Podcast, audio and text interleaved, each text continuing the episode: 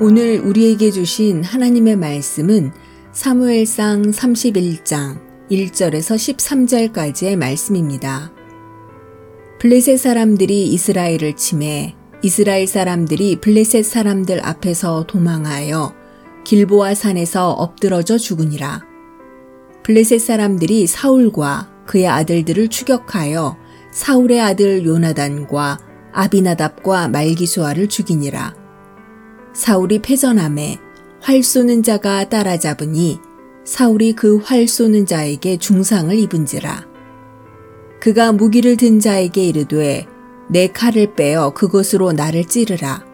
할례받지 않은 자들이 와서 나를 찌르고 모욕할까 두려워하노라 하나 무기를 든 자가 심히 두려워하여 감히 행하지 아니하는지라. 이에 사울이 자기의 칼을 뽑아서 그 위에 엎드러짐에 무기를 든 자가 사울이 죽음을 보고 자기도 자기 칼 위에 엎드러져 그와 함께 죽으니라. 사울과 그의 세 아들과 무기를 든 자와 그의 모든 사람이 다 그 날에 함께 죽었더라. 골짜기 저쪽에 있는 이스라엘 사람과 요단 건너쪽에 있는 자들이 이스라엘 사람들이 도망한 것 과 사울과 그의 아들들이 죽었음을 보고 성읍들을 버리고 도망함에 블레셋 사람들이 이르러 거기에서 사니라. 그 이튿날 블레셋 사람들이 죽은 자를 벗기러 왔다가 사울과 그의 세 아들이 길보아 산에서 죽은 것을 보고 사울의 머리를 베고 그의 갑옷을 벗기고 자기들의 신당과 백성에게 알리기 위하여 그것을 블레셋 사람들의 땅 사방에 보내고 그의 갑옷은 아스다롯의 집에 두고 그의 시체는 벳산 성벽에 못 박음에 길르앗 야베스 주민들이 블레셋 사람들이 사울에게 행한 일을 듣고 모든 장사들이 일어나 밤새도록 달려가서 사울의 시체와 그의 아들들의 시체를 벳산 성벽에서 내려가지고 야베스에 돌아가서 거기서 불사르고 그의 뼈를 가져다가 야베스 에셀 나무 아래에 장사하고 7일 동안 금식하였더라. 아멘.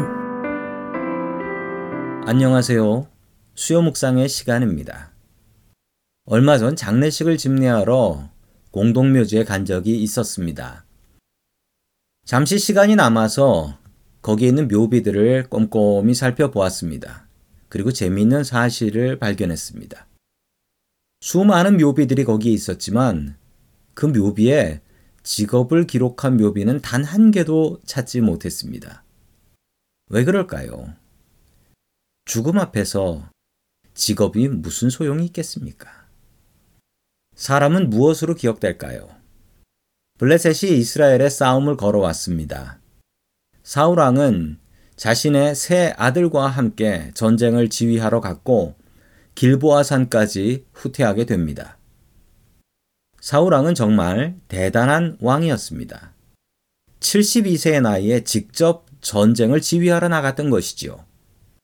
72세 된 왕이 전쟁터에 나오지 않았다고 비난할 백성은 없습니다. 그러나 사울왕은 항상 솔선수범의 전쟁터에 나갔던 것이지요. 게다가 자기 아들 3명 왕자를 모두 전쟁터에 데리고 갑니다. 왕위를 물려받을 왕자들을 모두 전쟁터에 데리고 가는데요. 이러다가 죽게 되면 사울 왕조가 끊어져 버리게 됩니다. 딱 한 명의 아들만 남겨두고 전쟁터에 갔는데요. 넷째인 이스보셋이고 그는 장애인이었기 때문에 전쟁터에 싸우러 나갈 수 없었던 것입니다. 자기 부하를 전쟁터에 대신 내보내고 그 부하의 아내와 바람이 났던 다윗과는 비교도 되지 않을 훌륭한 왕입니다. 그런데 성경은 왜 이렇게 사울 왕에 대한 평가가 박할까요? 왜 사울 왕이 했던 모든 일은 실패라고 비난하는 것일까요? 사람을 객관적으로 평가하지 않고 이렇게 편견을 가지고 평가할까요? 성경에는 편견이 있습니다. 그 편견은 바로 믿음이라는 편견입니다. 이 사실을 잘 아셔야 합니다. 사울 왕은 훌륭하게 나라를 지킨 왕이었습니다. 그것은 사실이지요.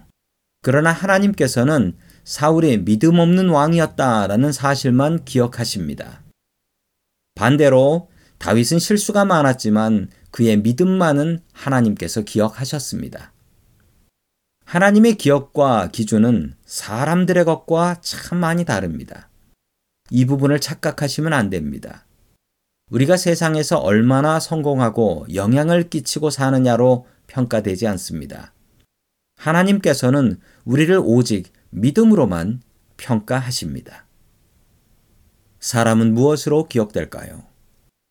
사람들에게는 사랑으로 기억되고 우리 하나님 앞에서는 믿음으로만 기억됩니다. 이 두 가지 가치를 마음속에 굳게 품고 살 수 있기를 주의 이름으로 축원합니다.